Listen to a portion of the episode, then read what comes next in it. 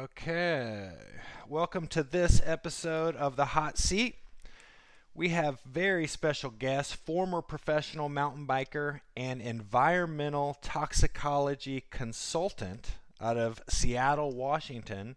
Welcome to the show, Ann Gallion. How you doing? Hey, doing great. Thanks for having me. Well, thanks for coming on. Uh, sounds like you had an interesting bike commute this morning. It's it's pretty early out there in Seattle, I guess. Yeah, I, I left the house around five thirty. Got stuck in a train. Got stuck in a drawbridge. It was pretty slow. well, before we get into this interview, can you share something with our audience that most people probably don't know about you? Well, uh, I really don't like coffee. I, I don't like the taste of coffee. I don't drink coffee. I don't need caffeine in the morning. Uh, so that's pretty unusual, I'd say. That's phenomenal. because I'm on my second cup this morning. I just legitimately don't like the taste of coffee. I tried to like it, and being a scientist, I I gave it a scientific uh, you know try. I did an experiment where I, I drank coffee every day for a month, thinking it was because everyone said it was uh, an acquired taste, right? So I tried it in a different form. I tried coffee ice cream. I tried coffee fancy drinks. Still hated it at the end of 30 days, so I figured I gave it a good shot. well, sometimes I wish I had never started drinking coffee, personally, but um, so let's back up a little bit. Was it science or bikes first? Science, science. I didn't start riding bikes until senior college until senior year of college. And so, where did you grow up? I grew up in a tiny split on the map in southeastern Idaho called Idaho Falls. There's not a lot there. There's potatoes, strip malls. Idaho's a cool state, though. There's a lot, a lot to do there. It is not necessarily in the spot where I was, um, but uh, yeah, it's kind of one of those things where after you leave, you look back and you're like, oh, there were so many things I never did. But so, would you call yourself an environmental toxicologist? Uh, and and should I call you Doctor Gallion? Uh, no, that's not necessary. That sounds weird to me. um, I'm not that kind of doctor anyway. I, I'm actually not an official toxicologist. So I work at a toxicology consulting firm. I'm learning to be a toxicologist, but my background is actually in chemistry and analytical chemistry. I studied nanoparticles in uh, in, in grad school. So. Okay, what are nanoparticles? Nanoparticles are anything that is uh, 100 nanometers or less in more than two dimensions. So you, you can think of it as a, a tiny little speck of material that's no more than 100 nanometers big. Okay. And put nanometers in perspective, the difference between one meter and one nanometer is the same as the difference between the sun and a light bulb. Wow. So is a germ considered a nanoparticle? Technically, yeah, but germs can be a lot smaller or bigger. Depends on how big the organism is. Okay we we digress. We digress. So so science was your first love or your first passion, I should say. Somewhere along the way, you found mountain biking. How did that happen? Well, I was uh, I, so I, I rode for fun as a kid, right? My my my dad's a cyclist, so I was exposed to bikes, but I, I kind of lost lost touch with it as I got older. And in 2008, I studied abroad in New Zealand, and uh, I actually took a mountain bike with me for transportation because I wasn't going to buy or rent a car while I was there. And uh, the the school had this cool thing called clubs and society, so you could go and be in a, anything from like a yoga club to a cooking club to whatever. And I wanted to join something that I could kind of tour the country and get outside and meet new people. And so I was going to join the hiking club, but it turns out every other American joined the hiking club too, and I didn't really go down there to hang out with other Americans. So I was like, I have a mountain bike. I'm going to join the mountain biking club. So I just did, and they kind of like drugged me all over. I rode all kinds of trails, had no idea what I was doing, and uh, towards the end of the semester, they hosted a women's skills clinic led by the current downhill national champion at the time and I was only one of two people who went, so I got a pretty pretty one-on-one lesson essentially, and I thought it was just the coolest thing. So I decided I was going to start racing bikes and came back to the states and started racing bikes. So, who was that? Who was the national champion that was teaching you? It was Gabby Malloy. Okay. And so would you consider her sort of a mentor to you getting into the sport, or was there a mentor along your path? Uh, I mean, I she was definitely one of the first women I was exposed to in the sport, but unfortunately, I only got to meet and see her for that one afternoon. It was just a couple hours. Um, I actually just kind of started on my own. Came back and bought a bike, and um, for my birthday, Christmas, and graduation, I asked for full face helmet, body armor, and a season pass to the local mountain biking hill, in that order. Um, I'd never really ridden downhill before. I just started driving up. I was in uh, I was in Virginia at the time, so I started driving to West Virginia at a place called Snowshoe, and I would go and I'd sleep in my car and I would just go ride bikes and try to figure it out. And uh, that was that. And then when when did you enter your first race? What kind of race was it? It was the first year. It had been just a couple months. Uh, Snowshoe had a a series called the gosh, what was it? Uh, the Powerade series. There's three local races on their hill.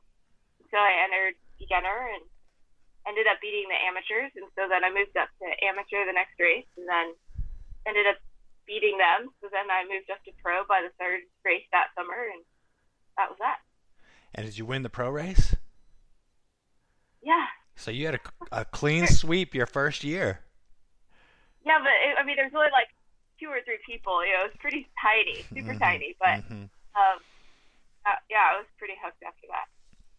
And so then you were like, okay, did you did you set up a schedule for the next year? Did you approach sponsors? How did you uh, how did you move from there? I didn't really know what I was doing, right? So I just started going to every race within general driving distance on the East Coast. Um, I had been approached actually by a group who had just put together a little privateer team.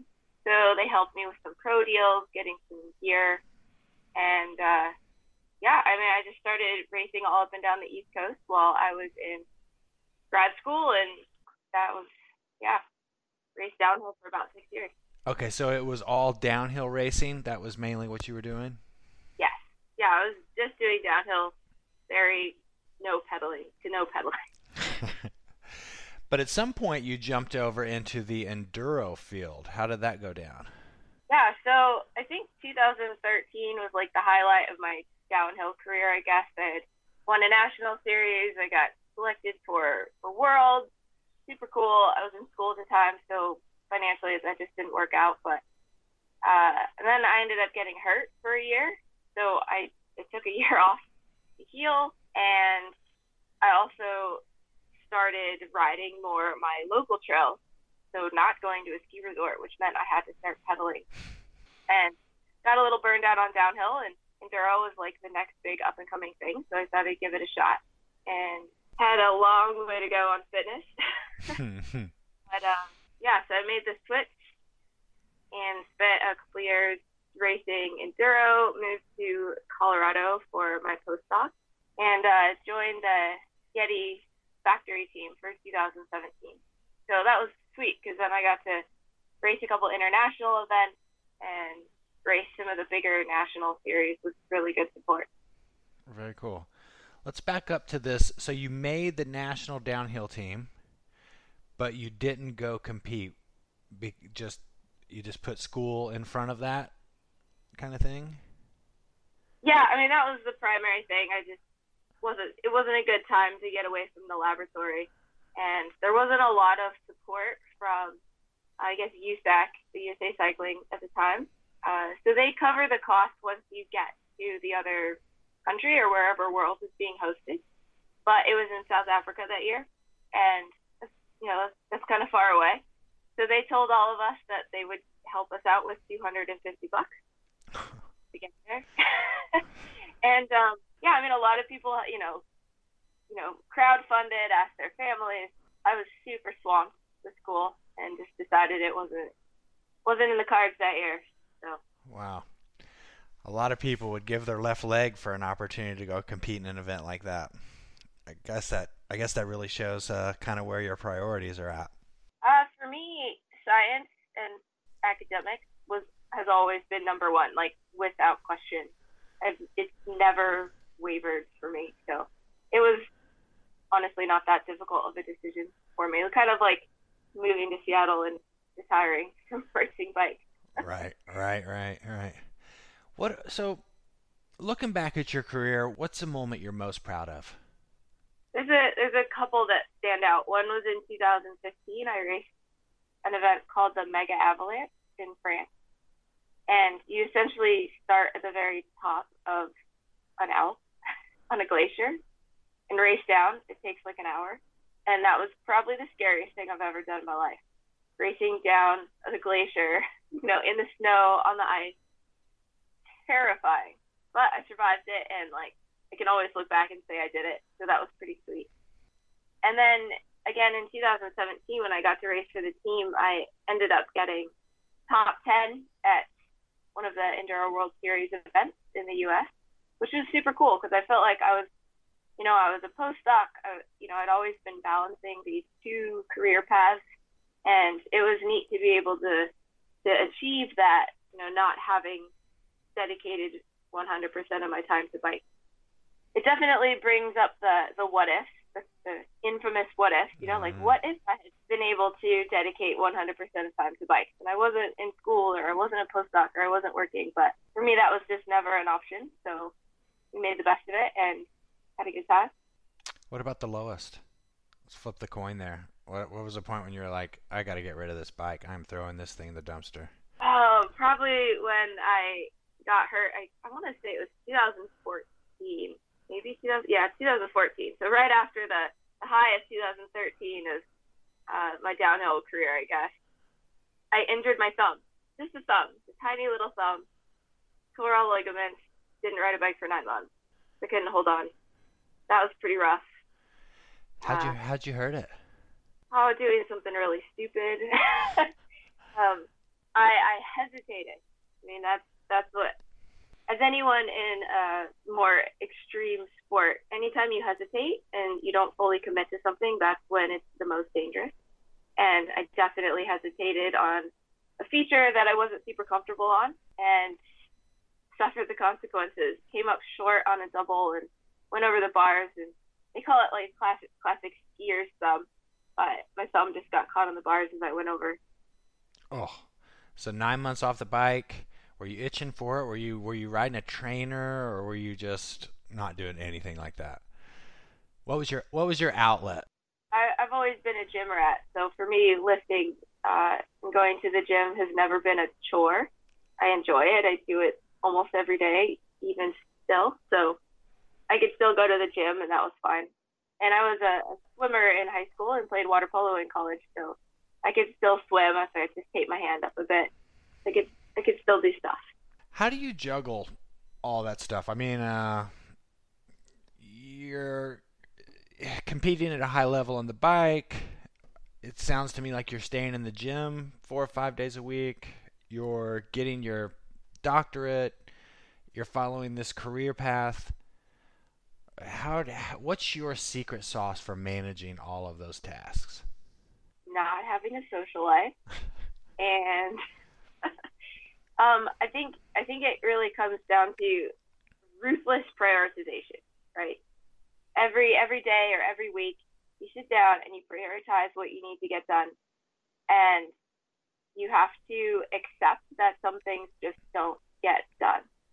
And as you reprioritize, as new things pop up, other things that are older go farther down the list, and you have to just be okay with that uh, it's not easy, right? It's easy to feel uh, guilty for what you're not doing and what you think you should be doing. But I've certainly had to learn that uh, ruthless prioritization is really just the way to move forward and juggle as much as you can. The other thing is decisiveness, being decisive. Same thing on a bike. You have to make decisions quickly and mitigate your risk. And again, not hesitating. No immediate decision is necessarily catastrophic, right? You come to a fork in the road, you make a decision, and you make this decision relative to your your greater goal. So I'm in this fork in the road. Is left or right going to take me to that greater goal that I see in the distance? And you make a decision based on the information that you have at the time. If it's the right one, great. You go into the next fork in the road and make another. If it's the wrong one, oh well. You come to the next fork in the road and make another. And that's that's just how you move through and you make decisions uh, effectively and you forget. you move on. You make a decision and you move on. If you ruminate too much about past decisions, then you're just wasting time. Yeah, yeah. Always keep the focus in front of you. Yeah. Well, did you have to learn this, or were you just always naturally good at this? I feel like I've always been more of a big picture person. I, I kind of struggle getting down into the weeds and into the details. So as long as I can keep some bigger picture goals and higher perspectives on where I'm going and where I want to be, then that tends to serve me well.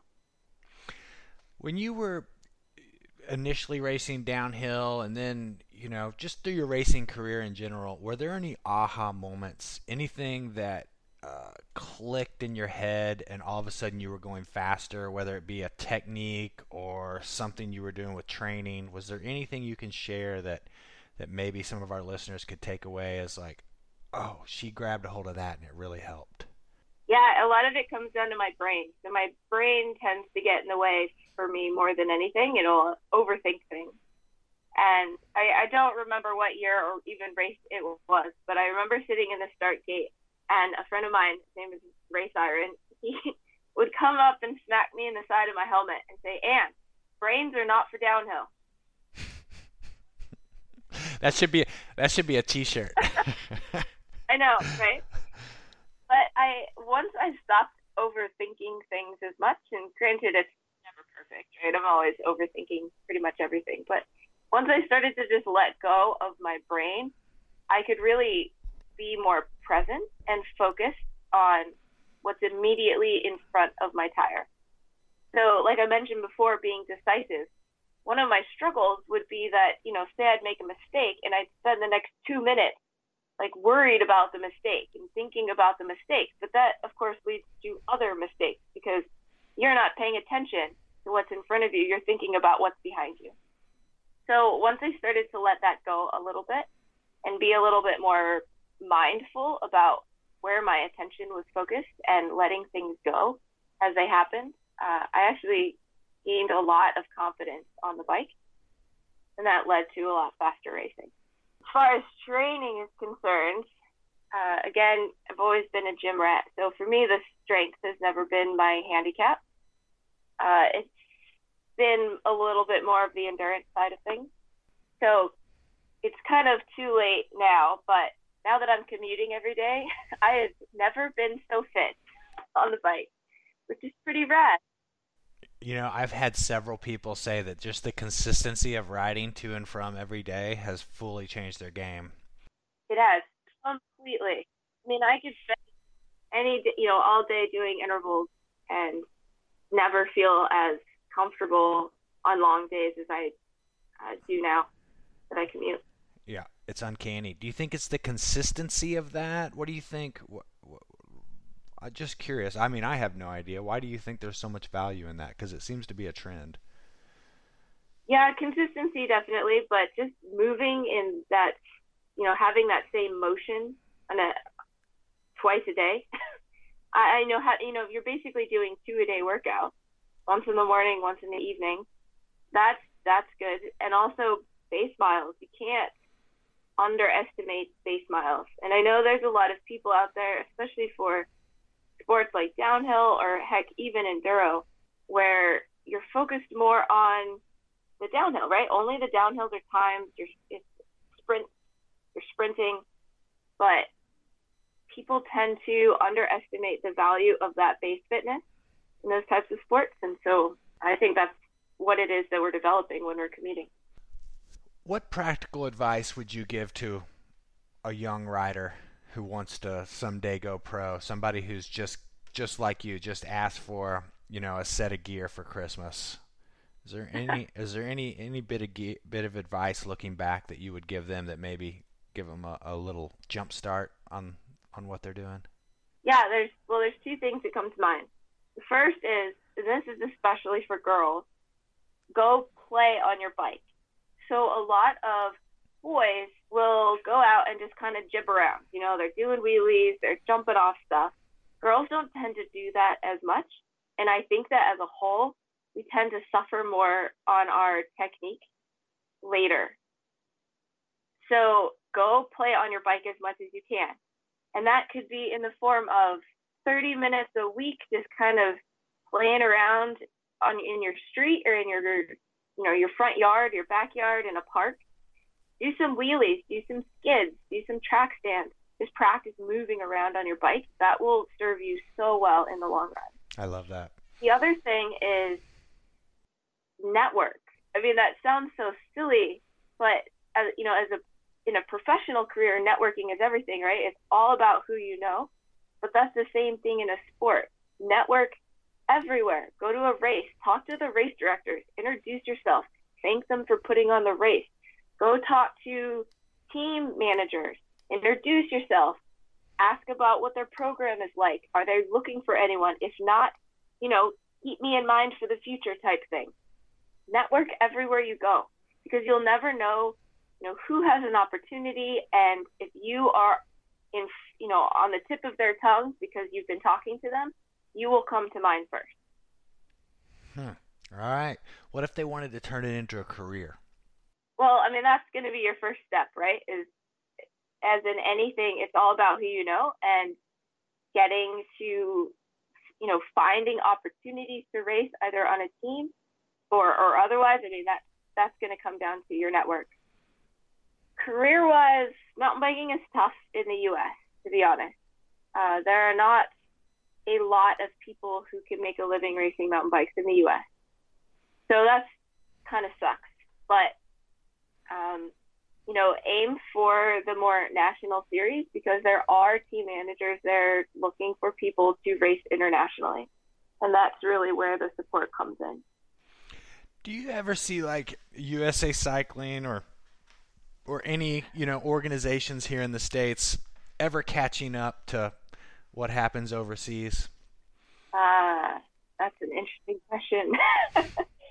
I wouldn't. I don't see it happening anytime soon. I mean, I, I can't say USA Cycling has a big focus on on mountain bikes. You know, they they really support their road cycling program, and that's great. But there's not a lot of support out there for the mountain bike side of things. I mean, it's from a commercialization standpoint. You know, I, I can see their argument. It's it's not really a television sport. um, especially stuff like downhill. That's really hard to watch on a screen. Same with enduro. You're out in the backcountry. Again, hard to televise. XC is a little different because it's an Olympic sport, so it gets a little bit more attention. It depends on what kind of uh, type of riding you're doing. is gonna it's gonna dictate what kind of support that you get. But I really don't see USA Cycling moving too quickly in that direction, unfortunately. Yeah. It's interesting, and, and not just in cycling, this conversation, but in, you know, everything from paddle sports to just various disciplines of, of athletes that we've had on the show. There is just a real lacking support for the athletes with the governing bodies here across a lot of sports compared to other places. It's, uh, I don't know. It seems like it needs to be something that, that it seems like it could be fixed and really help out in a big way. And it doesn't seem like it should be that hard to do, but you're right. It just seems to be something that never can quite get straightened out. Well, I think mountain biking is in a unique situation because it used to be bigger. So back in like the, you know, 1990s, early 2000s, mountain biking was huge in the U.S. and it was bigger in the U.S. than other countries you know, there were big name sponsors. Uh, a friend of mine who I knew who lives in Maryland now, she used to race during that time, Marla Streb. And I remember her telling me a story about, yeah, I did a commercial for like M&M and I bought a house. Like, so it used to be big and you used to have that kind of money in the sport. I don't really know what happened. you know, about 10 years later, it just dried up completely. You know, all the big name sponsors pulled out. And I don't know if it has to do with, again, the fact that it's not really something you can put on television very easily. Um, but it, it definitely used to be, which makes me think it's possible to do it again. We just have to figure out where the monetary value is for sponsors. Mm, yeah. To me, sponsors seem to come and go, but I would love to have some governing body that could support a core national team in all the main disciplines of mountain biking. It seems to me like that's not an unrealistic thing, you know? Of course, everybody can't get paid, but it seems like you could have like five seats in each class that, you know, at least get funded to travel and go to races. But, you think. You know, exactly, you'd think. Let's talk about enduro racing for a 2nd mm-hmm. What do you like about it? What I like about enduro racing is it's by far the most social type of mountain bike racing that I've experienced. Uh, you're basically just going on a big ride with your friends. Everyone kind of rides together on the transitions. You know, you're kind of hanging out at the top together. Everyone's cheering for each other off the line. You're basically just out all day suffering together, and that's, you know, that's some sort of camaraderie.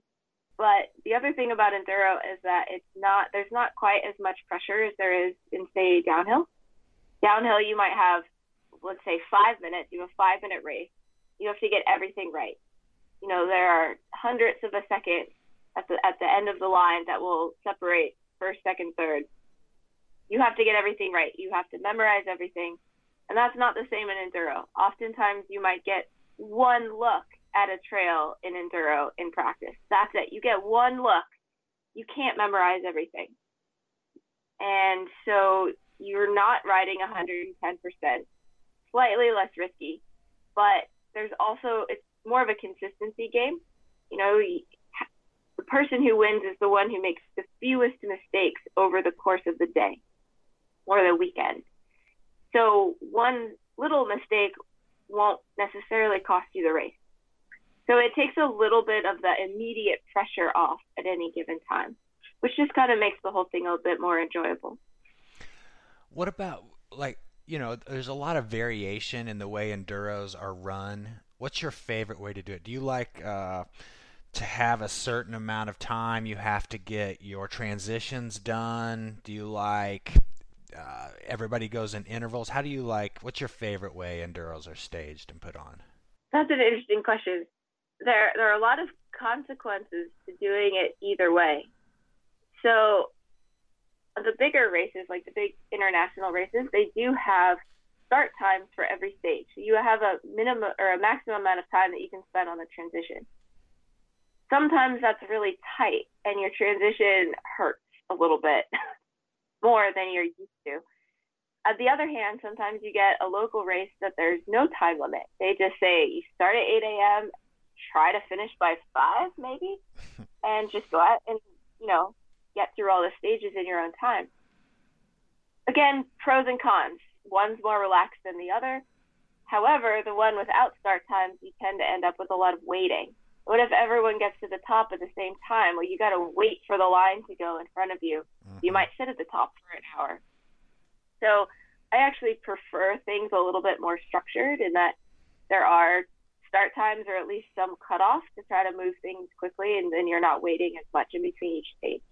Yeah, yeah, I, t- I tend to agree. I've done a couple enduros, and I tend to agree with that um, that vibe. What about e-bikes? What's your uh, what's your take on e-bikes? Well, my my current daily experience with e-bikes is when I get past like I'm standing still on one of the Seattle hills by some like you know seventy year old fat dude. but uh, I will say that I actually really like e-bikes in the sport. I don't have one personally, but I think that they are a great way to get more people out on bikes, whether that's in commuting or on the trails. I, I don't think from a mechanical perspective that an e-bike is necessarily doing any more damage than a non-motorized bike um, as far as you know trail maintenance is concerned but i like the fact that it's getting more people into the sport and that's always a good thing I was an e-bike hater for so long, and then I went out and got on some of the new specialized bikes. Yeah, pretty much felt like I needed to buy one on the spot. It's super cool. I'll tell you what's cool about riding an e-bike, a mountain bike in specifics, is you can just put a big fat tire on them, more suspension than you normally would, the whole nine yards, and you're just on this big fluffy bike that if you were just pedaling it without the e-assist, you'd be like, "There's no way I'm taking that on this ride today." But I mean, being you Yeah. got the power, you can just put so much more bike underneath you. It's I don't know. You can do that, and you can do so much more riding. I mean, you can get out and do a trail that might take you six hours otherwise, uh, and it makes a lot of trails, especially in the backcountry, a little bit more accessible. There's a lot of stereotypes with the way you know athletes and not just mountain biking but all sports should look and act and what they should do and you kind of break the norm on that.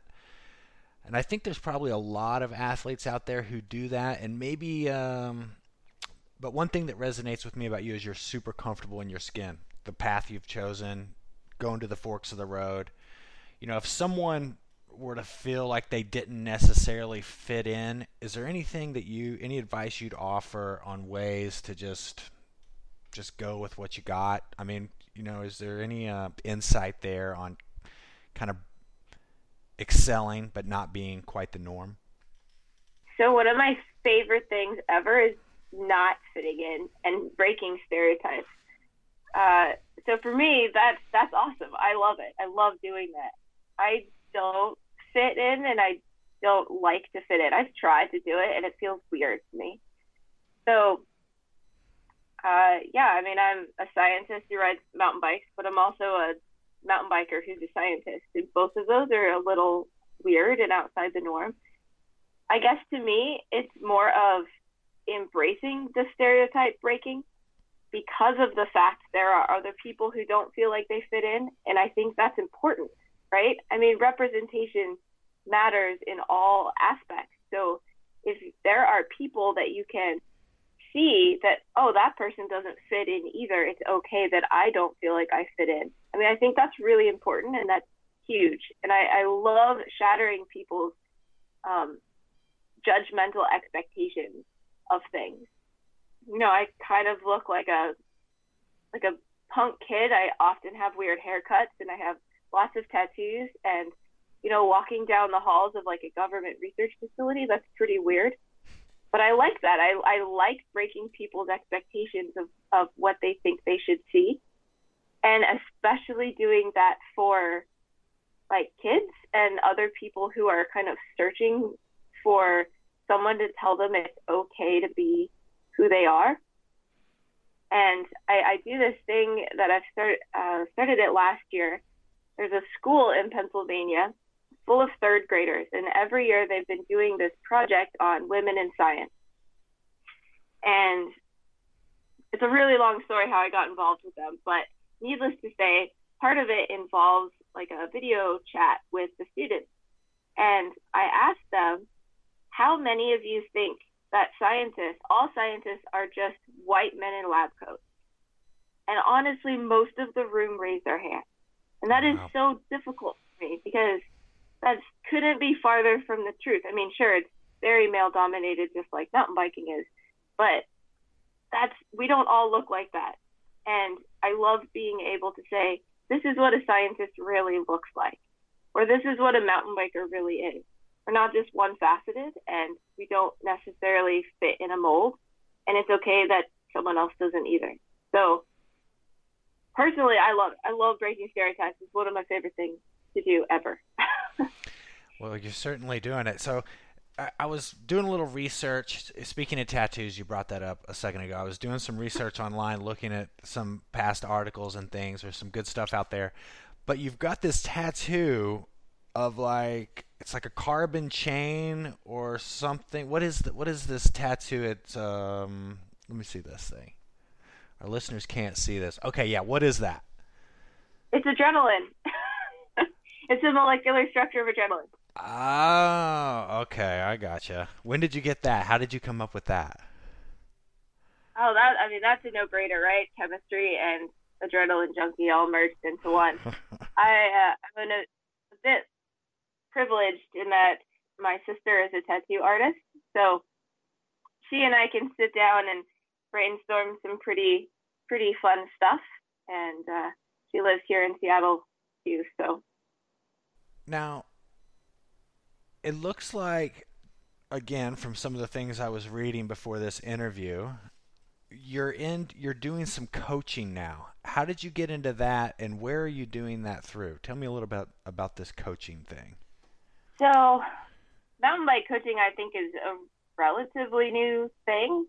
Uh, but there are a lot of amazing folks doing skills coaching and mountain bikes these days, all over the country, all over the world, really. But it's a really good way for those of us with a lot more experience, especially in racing, to come in and help people with mountain bike technique. One of the things that makes, you know, riding a bike more enjoyable outside is if you don't feel like you're going to fall all the time and you feel a little bit more comfortable on the bike. So I think helping people achieve that just makes their experiences better and it also just helps keep people safer. So there are a lot of cool opportunities to get certified in different types of coaching. Um, I went and got a certification from PMBIA. It's a Canadian based company. And there are uh, there are several others. I know IMBA does one, and some local regional groups do some as well.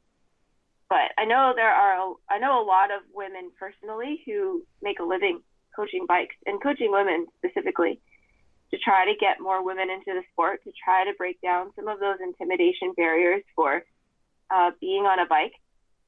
And we've really seen a benefit. You know, there are more women in the sport, and all of these uh, these coaching classes and these clinics and these series, they are filling up. The interest is there. Women want to learn how to ride a bike safely, more confidently, um, and just have more fun. So for me, it was kind of a no-brainer now that I'm done racing to sort of get a coaching certificate and, and start getting into giving back to the mountain biking community in some way. So one of the things that I wanted to do was not reinvent the wheel. You know, I don't want to go in and reinvent a beginner skills clinic because I think there are plenty of people doing that really well, and there's a lot of cool uh, groups out there. But what I wanted to do is reach more of the intermediate level folks. So people who have either graduated a beginner skills clinic or just want to advance their skills a little bit more so that they could feel more comfortable on say black diamond trails in their area. So I kind of want to target those those folks maybe help people get into racing who feel like they're not quite technically ready to race. Um, so that's going to be focusing on, we're not going to go necessarily learn bike body separation. We're going to go and session a trail in your area uh, and go feature by feature, sort of show you on the trail what kind of skills that you need to get through these, these, these types of uh, black diamond obstacles. Very cool. If if one of our listeners wanted to take a class with Anne Galyean, how would they find out about that? Well, I don't have anything started yet. um, I'm working with a group called Compass Outdoor Adventures in North Bend, Washington. It's about 40 minutes east of Seattle, and they are primarily a guiding company. So they do a lot of corporate retreats, but they've also been getting into mountain bike guiding trips. They have a whole demo fleet. And what we want to do is start a guided skills ride series where we can go out with some certified coaches, intermediate level riders, and go session some obstacles on trails that they feel like might be slightly above their head and they're not comfortable doing on their own. So we want it to be in a safe environment. Hopefully, we get those started in the next couple months. So I would keep an eye on Compass Outdoor Adventures and uh, hopefully we'll get something up on their website soon. What's your year looking like? What do you have in store? I've got some pretty big career goals. I'm just working my way up the ladder here at the company, so uh, I'm kind of busting my butt here. But also, one of the things I wanted to do this year was race an event called Trans BC, and I'm going to be racing that in July. It's going to it's a six day backcountry blind enduro, which is nothing I've ever done before, and, and sounds kind of scary difficult. So I'm really excited for it.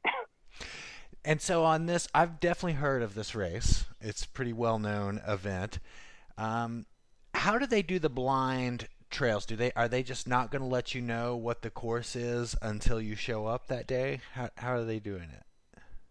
It's that. So they don't release the course ahead of time, but they also build a lot of trails from scratch, specifically Ah. for the race. So in theory, no one has local knowledge, which can often be frustrating for enduros elsewhere. You know, you might show up and have one day to practice, whereas the locals have been practicing for a month. Uh, so in this case, it's com- it's completely blind. Everyone's on a level level playing field. Very cool. That's exciting. How many people are going to be up in that event? I'm not sure. They're not very many. I mean, maybe 100, 150, 200, somewhere in there. It's it's capped, so it's a pretty small group, and I'm, I'm really stoked. Again, I've never done blind racing before, so that's going to be a big learning curve. Uh, it's you have to be a little bit more reserved. You know, you can't race 100%. You can't even race 90, 95% sometimes, more in the 80s. Mm-hmm. Um, so that's going to be an experience. But that's going to be the highlight of my year. That's pretty much what I'm focusing on this, this season. Yeah, that's a pretty rad highlight. Where uh, where can our listeners follow you? Are you an Instagrammer, Facebooker? Where can they see your your your journey here up to the to the race in BC? Uh, I am I'm an Instagrammer. That's just my name at Ann Galyean. Uh, I'm a my husband's actually a professional mountain bike photographer, so I'm pretty lucky, and I I get a lot of cool media. He can do a lot of shots, so definitely support him and his work as well. He works. Um, if anyone's a Pinkbike uh, patron in the mountain bike world, uh, he's a mountain bike photographer for Pinkbike. So Well, what's his name? How can we follow him? Let's give him a shout out. his name is Matthew Delorme. His Instagram is m Delorme photo. But any of my photos will, will link you to that as well. Well, very cool. Well, that about concludes our interview here. Is Anne, is there anything else that you would like to add or share with our listeners before we let you go? Uh, just have a lot of fun, man. I mean, everything should be fun. If you're not having fun, both in work, in your sport, in life, then you're doing something wrong.